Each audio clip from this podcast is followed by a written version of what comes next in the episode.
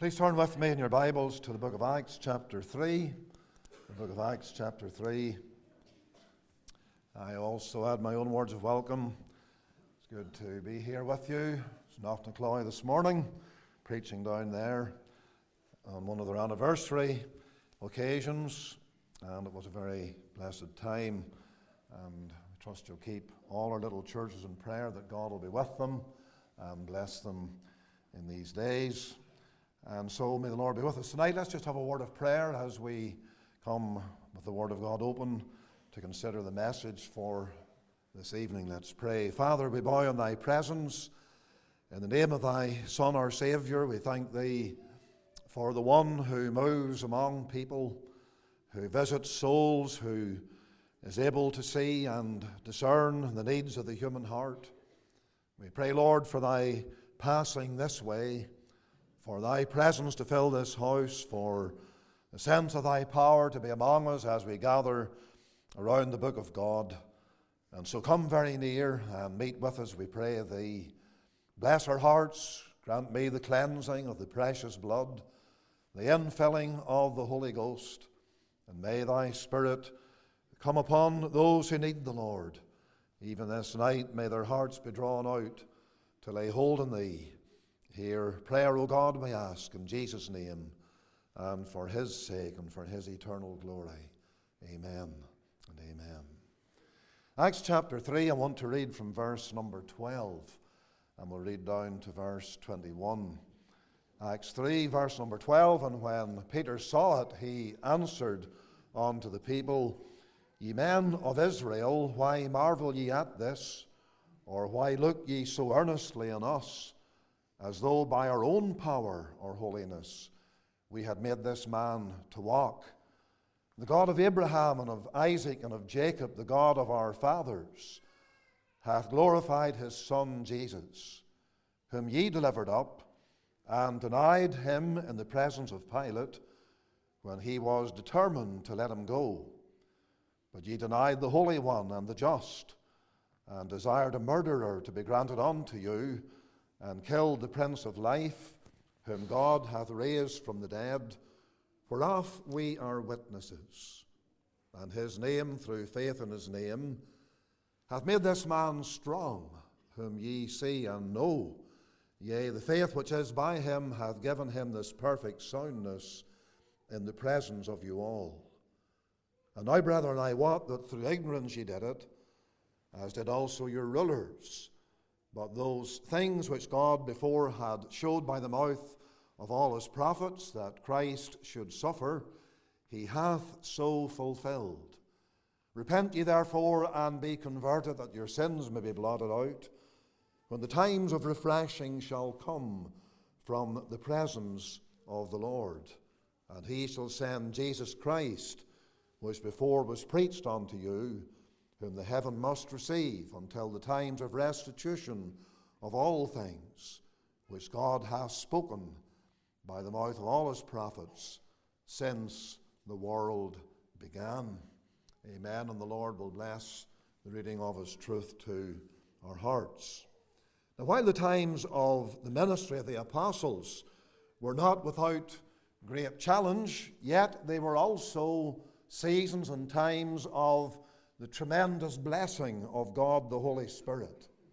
Acts chapter 2 records the astounding impact of the outpouring of the Holy Spirit at Pentecost when about 3,000 sinners in Jerusalem were converted to Jesus Christ.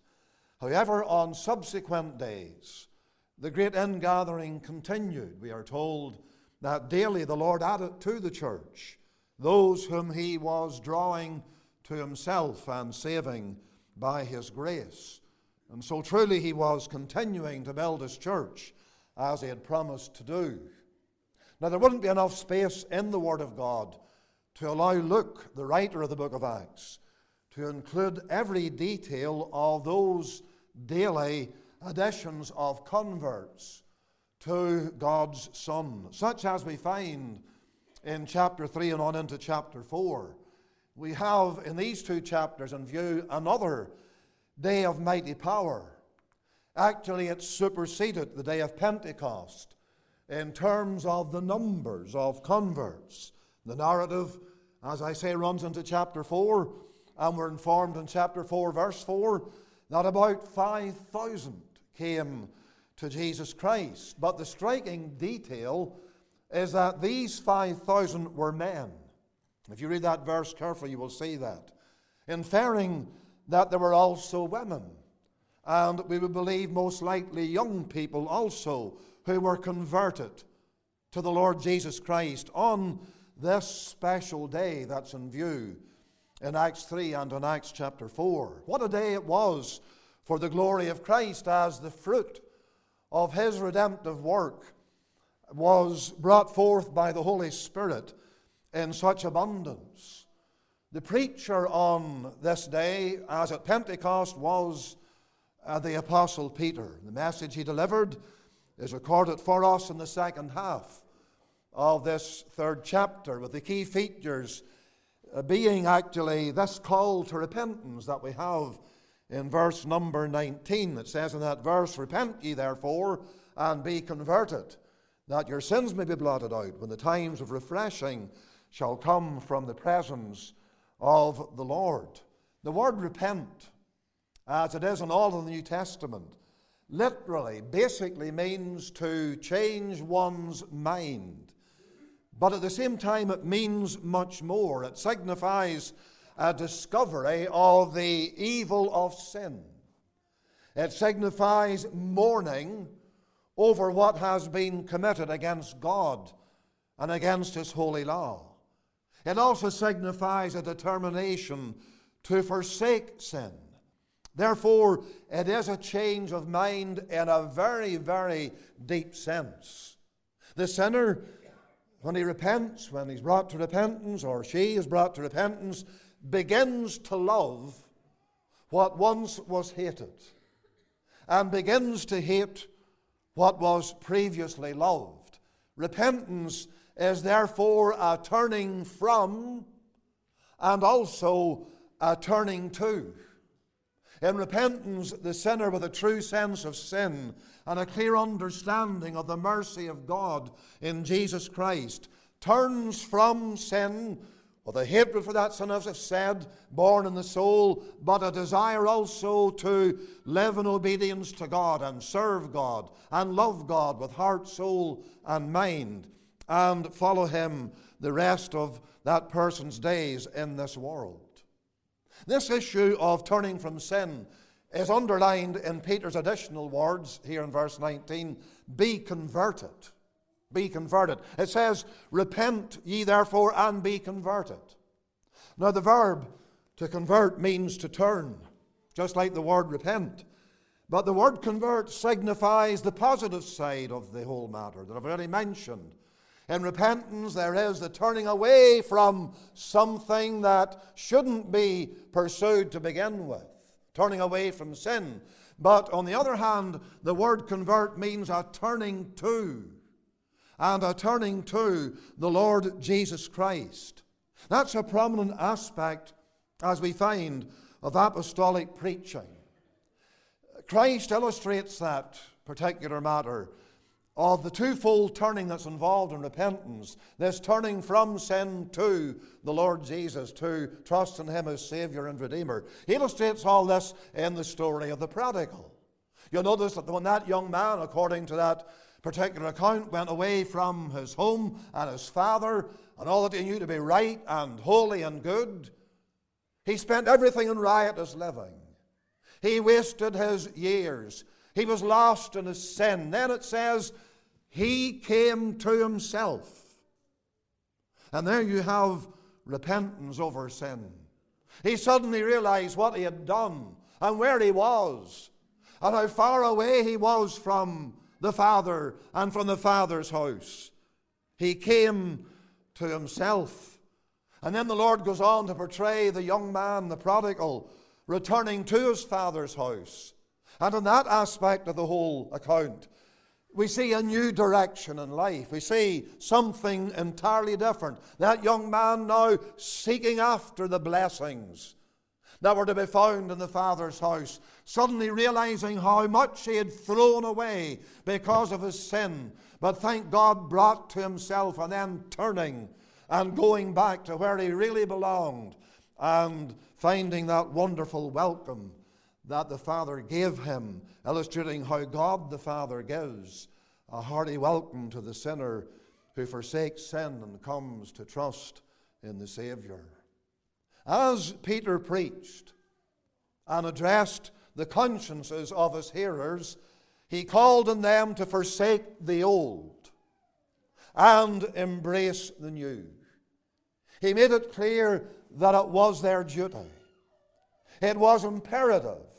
It was, it was a step that had to be taken if there was to be any uh, deliverance of these people, any uh, rescuing of them from the road that they were on. There had to be repentance, followed by this conversion that we read about in the next words. And we may therefore state that in applying his message, Peter issued a call to repentance. That's a call that comes to you at this very moment from this text. A call to repentance. And that's the subject that I want to consider tonight in this meeting. And I pray that God the Holy Spirit will come in all His fullness and He will bring the word home to your hearts, and especially to those in this meeting who need to repent, who need to turn from sin and get to Jesus Christ. May God, by His Spirit, give you the gift of repentance that will lead to that turning to the Savior, that you might be rescued from your sin. I want to look, to begin with, at the reason for repentance. Notice how those opening words of verse 19 run Repent ye therefore. And the little word, well, it's not a little word, it's a very important word. That word, therefore, underlines the reason for repentance. It spells out the requirement of repentance, and it's firmly based on sound reasoning. The Apostle Peter has been preaching, he has been presenting a, cer- a certain argument in which he makes this call for repentance. In a nutshell, his argument is that his hearers were altogether guilty before God. He emphasized their undeniable guilt in the sight of God, and then he proceeded to urge them to repent of their sin. The notable fact is that Paul's reason for repentance and the argumentation that he's using here revolves around the attitude of his hearers toward the Lord Jesus Christ.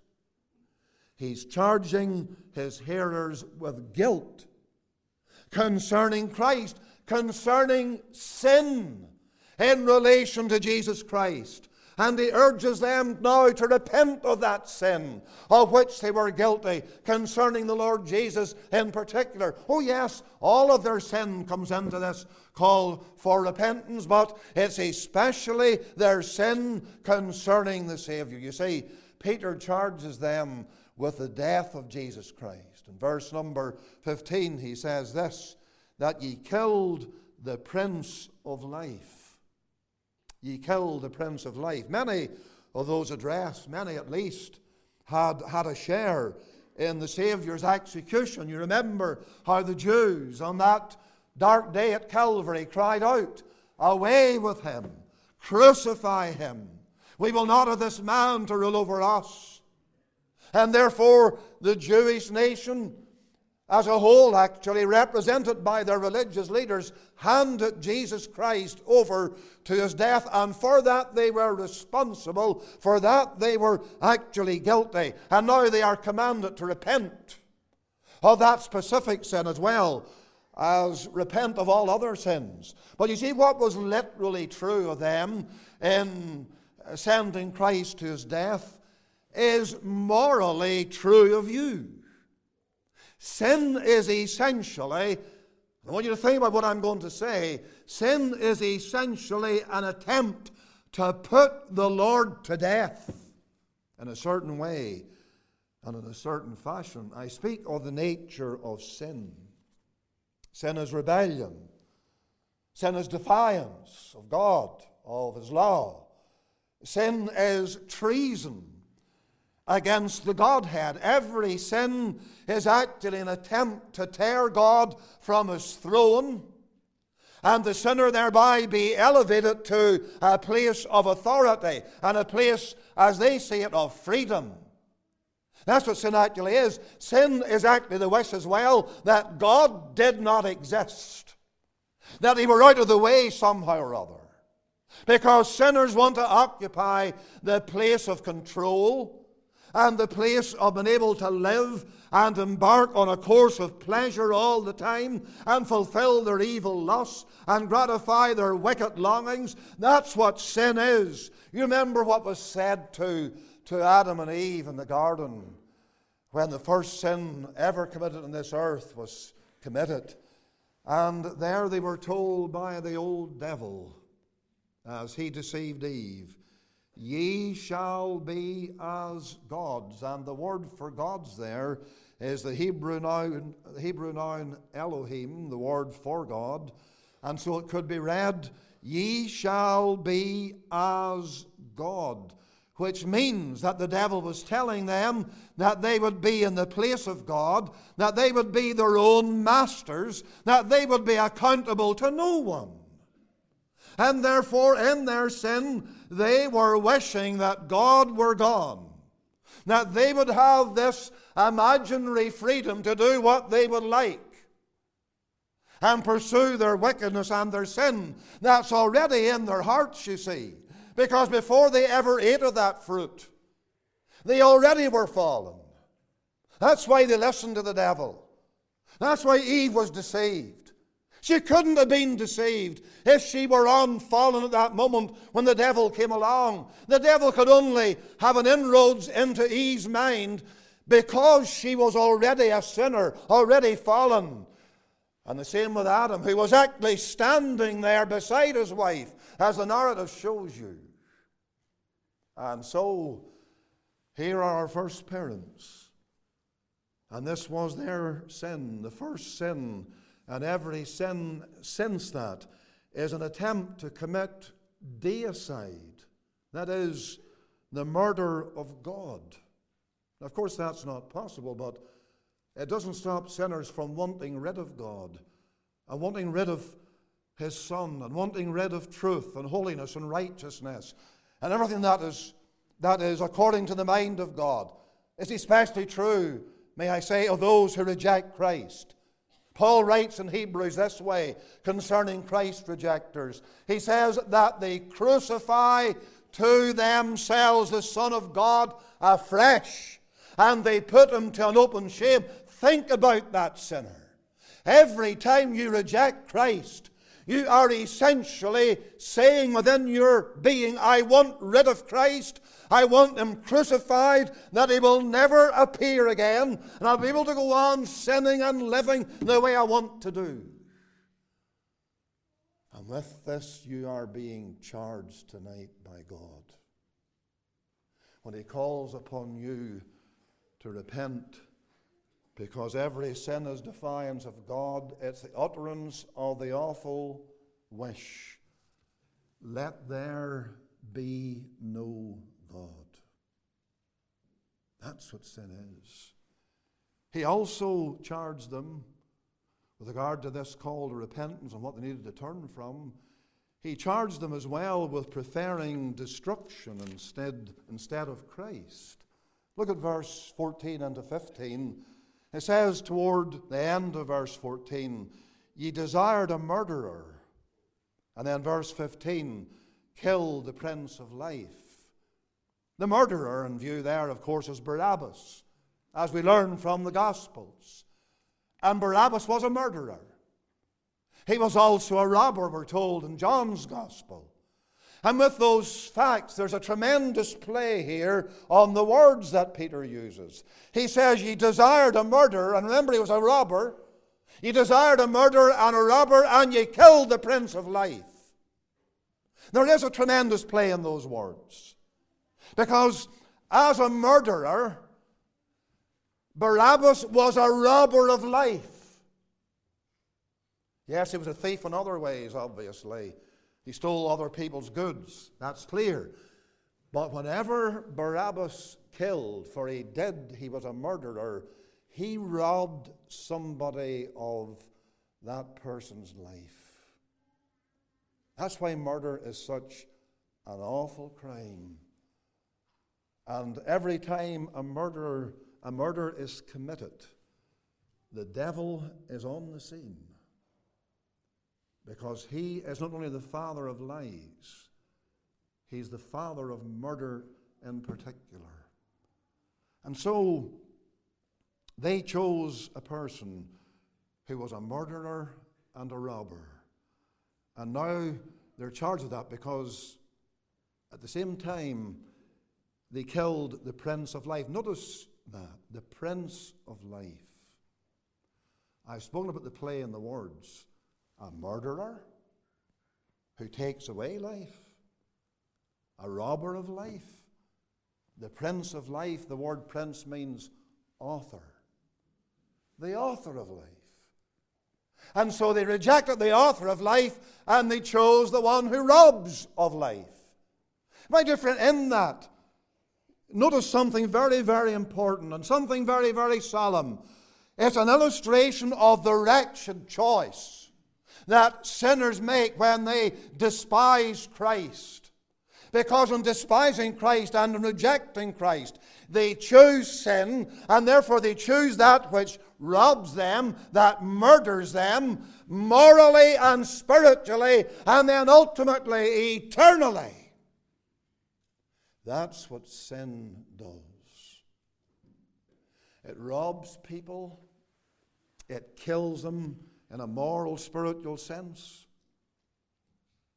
and then it takes them down to hell, into everlasting punishment and eternal ruin. James says, Sin, when it is finished, brings forth death. And Paul writes those well-known words in Romans 6:23 about sin, the wages of sin is death. My sinner, this is what you are playing with. This is what's on your account. This is, what, this is that which God charges you with as a sinner before Him. You prefer destruction instead of the Savior. Peter also charged his hearers with despising what Christ was able to do for them. In verse 16, he reminds them of the lame man who had been placed at the gate of the temple for many, many years and who was healed when Peter and John were going into the temple, as you find in the first part of this chapter. And by faith, that man had received what was needed to transform him and change him, not only physically, but spiritually. And Peter stresses on the fact that his hearers were aware. They were aware of all that happened that man. In verse 16, he refers to the fact in these words that they were not unfamiliar with the man. He said, Whom ye see and know. And so every day there he was sitting at the temple gate, and these religious sinners going in and out. And there's a man sitting there, and they see him every day, and they know him. And furthermore, not only do they know him, see him, and know him, but they're also witnesses of the change that has taken place in this man's body, in this man's life. Because in verse 16, Peter refers to this perfect soundness in the presence of you all. The application of that is very, very obvious. Because in refusing Jesus Christ, they were refusing the one who had changed that man, whom they knew very, very well. And by the same token, when you despise Christ or reject Jesus Christ, who's presented to you in the gospel, but also seen by you in what he has done for other people, you are guilty of, therefore, of despising what Christ is able to do for you. I don't hesitate for one moment to say this. You unsaved people sitting here tonight in this meeting, maybe online as well, you cannot say, can you, that you have never met anybody whom the Lord has saved. You have met such people. Indeed, there may be someone in your life who's very, very close to you. And you can see for yourself that the Lord has changed that person in your life. Whatever the relationship might be, in terms of someone you know, you know someone who has been changed. And you've seen the evidence of it. And that's what Peter's doing in verse 16 with these Jews, whom he calls on to repent. He said, You're not in ignorance. You've seen all this before your very eyes. You've seen the change. And you've seen the perfect soundness that the Lord gave that man who had sat from the very uh, earliest days of his life. He was born this way. And yet the Lord comes along and He changes him and He transforms him. And these Jews saw it, they knew it, they couldn't deny it. And therefore, they are charged in this call to repentance with despising the Christ who was able to do for them what He had done physically and spiritually for that lame man. My friend, I say again to you tonight you cannot say that you ha- don't know anybody who's saved, truly saved. You can't say that. And maybe there's someone like that in your home or your family or among your neighbors, some acquaintance. It could be very, very close. And here you are, and time after time after time, You've turned a blind eye to the, all, to the evidence of grace in that person's life, and you have plunged on stubbornly to follow the way of sin. You're charged with that tonight. Peter also showed them that they could not plead that they were in total darkness. Verse 17 does say, Now, brethren, I wot that through ignorance ye did it as did also your rulers. But those things which God before had showed by the mouth of all his prophets, that Christ should suffer, he hath so fulfilled. And so, for a time, they were in ignorance, to some degree or other, as Peter points out here. But then you see, the Word of God was there all the time. And the Word of God was full of this that the Christ of God, the Messiah, would come into the world. He would fulfill what God had said he would do. He would suffer, he would die, he would rise from the dead. And you see, the Lord arose from the dead and showed many infallible proofs. And these Jews, though they are, though they are suppressing their consciences, and though they're fighting against light, they know full well that the Lord is alive, that the Lord rose from the dead, that the Lord has all the power that is needed to save them. And therefore, Peter takes them to the Word. Those things which God had before showed by the mouth of all his prophets that Christ should suffer, he hath so fulfilled. And you see, what he's saying there is you have been made acquainted with the Word of God. You may be able to say, well, there was a time in my life when I didn't know any of these things. I lived in darkness or ignorance of truth. And of course, that's your natural state to begin with. And I followed the way of life and so on, and then now, my friend, you're under the sound of the word. Even this were the only time you're in a gospel meeting or in a, a, a, service like this. Now you're hearing of what Christ has done out of the book, out of the Word of God. And you know, my friend, the Bible teaches that greater light brings greater responsibility and accountability. What great volumes of light and truth some of you have received. You have knowledge. You are not in the dark concerning Christ. Therefore, you should repent at once. Because if you don't, your punishment will be of the greatest magnitude. Paul wrote to the Hebrews and said this In Hebrews 10 and verse number 29, let me read the verse to you. It's an awful verse.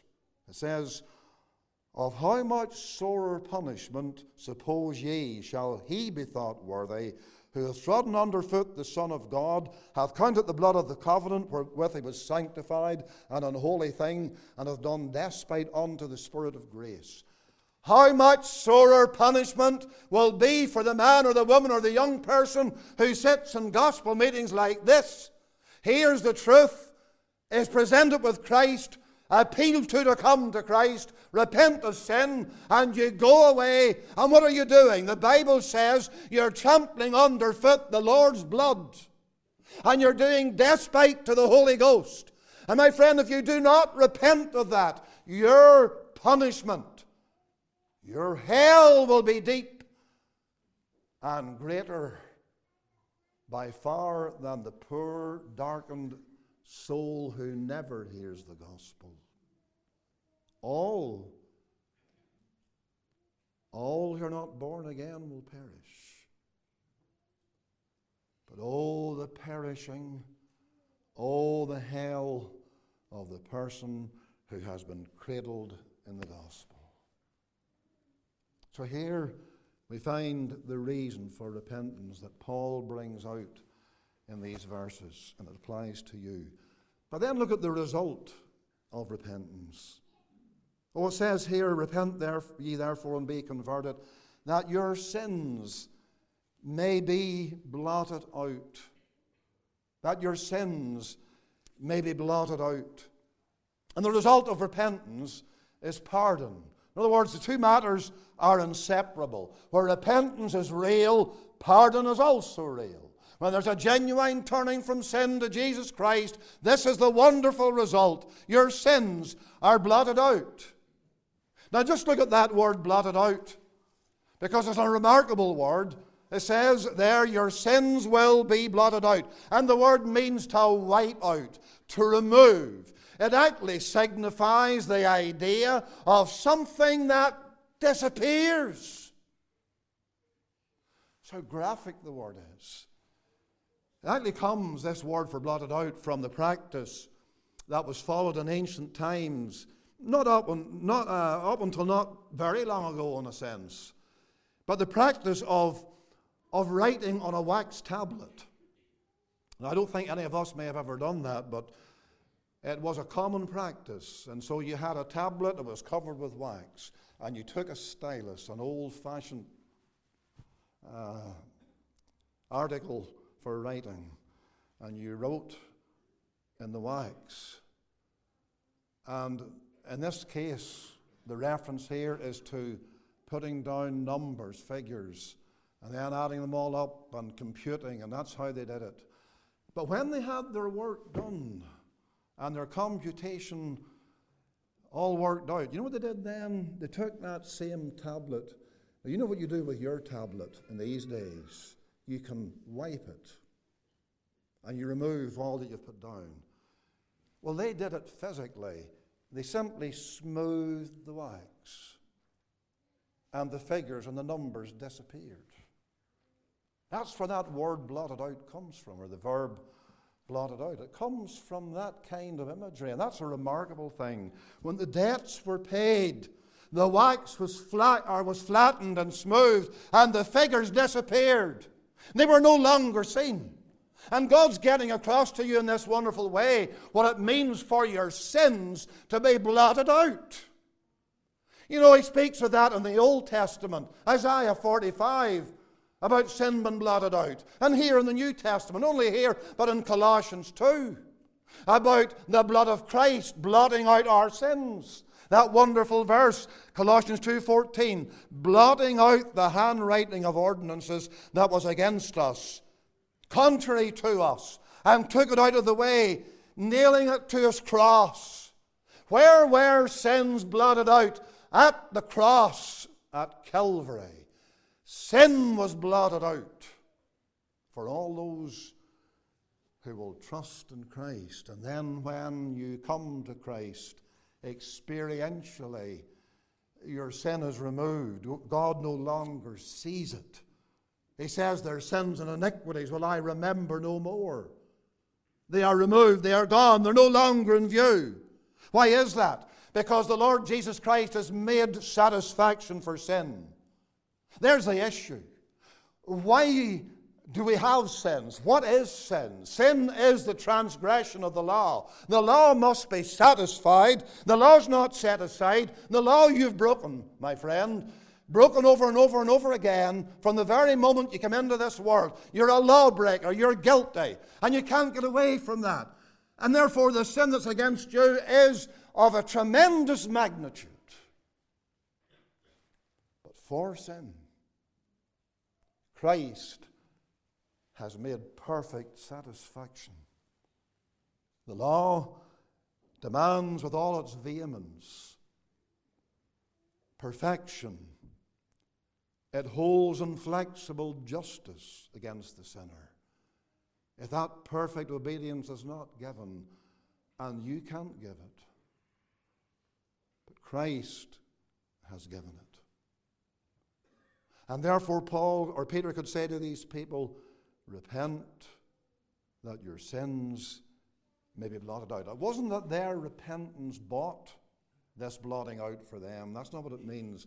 It means that when they repented and turned to the Lord Jesus away from their sin, but turned to Him, the precious blood, the perfect obedience of Christ, blotted out every one of their sins and their slates were clean.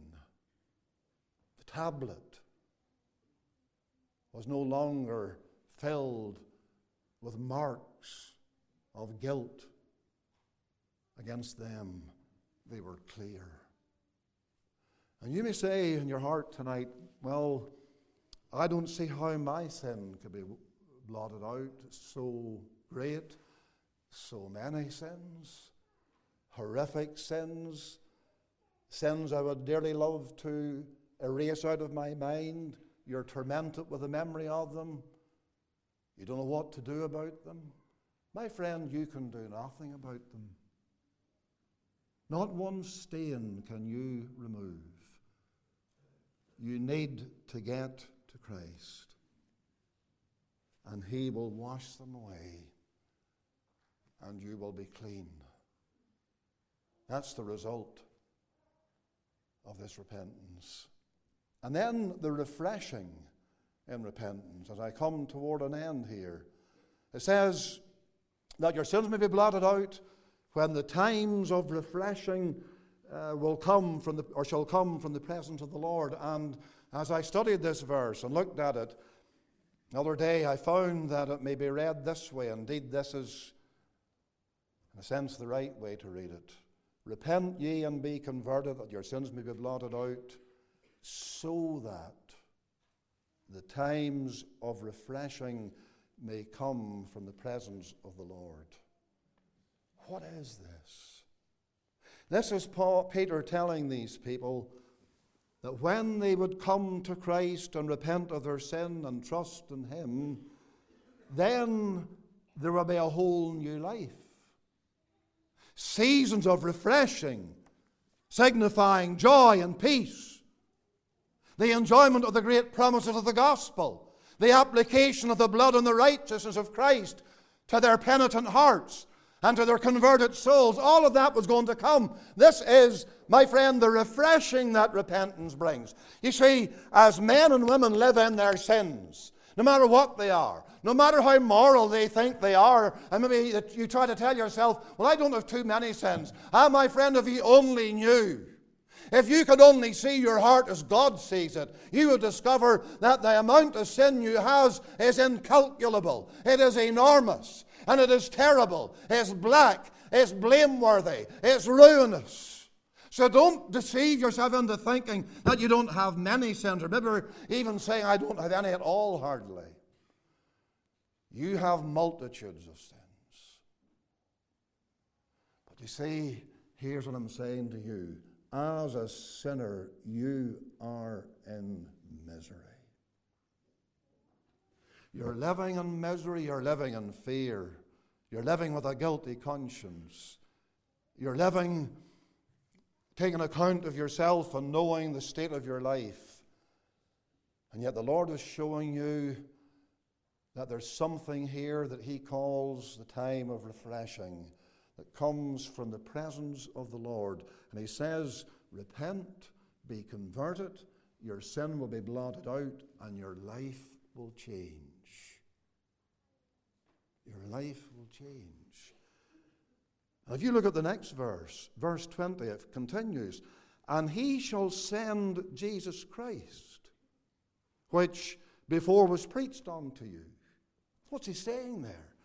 Come to the Lord in his own way, on his own terms, and he not only will blot out your sins and only change your life, but he'll send Christ into your life. All of this is said to these people against the call to repentance. And therefore you can't divorce verse 20 or verse 19, the close of it, and verse 20 from that call to repent. Here is the refreshing that comes to the penitent soul. The burden lifted, the misery gone. The Lord coming to live in your heart and in your soul. Just think about that. Turn to the Lord tonight in repentance from your sin, and He will not only change your life, but He will send Jesus Christ to you to live in your life, to dwell in your soul by His Spirit, and reside there from this day onwards until you leave this world to go to be with the Savior. You see, your whole life is marked by the effects of sin unhappiness, discontentment, fear the dread of eternity. Isn't that right? What are you to do? Who can change this? This is what the gospel is all about. This is the call to repentance. And you know, he goes on to say in verse 21 whom the heavens must receive until the times of restitution. There's the final and wonderful aspect of this whole refreshing scene the day when the Lord will come. And that will usher in glory. So now there is refreshing for the soul. And there's a whole change of direction. And the Lord comes to live in the heart. And then the great day itself, when He comes in glory, He'll raise up those who have repented of their sin, and body and soul will be changed forever to live with the Lord in glory. Sinner, that's what the gospel does for poor, lost, guilty ones like you. Why then will you not come to Christ? Why then have you refused and at this moment are still refusing the Son of God? May you seek Him tonight with all your heart. If you wish to speak with me or Mr. Stewart, We'd be glad to meet with you afterwards. Glad to sit down and help you from the Word of God and show you more of what you need to know concerning your spiritual state. Let us bow for a moment's prayer. Eternal God and Father, we pray that the Holy Spirit will take the Word and bless it tonight for His glory. For the glory of the triune God, Father, Son, and Holy Ghost. May sinners be drawn unto Thee. May repentance be given. May they be delivered by Thy grace. We pray this in Jesus' name, asking Thee to abide with us in these next closing moments. We ask this for Christ's sake and for his eternal praise. Amen and amen.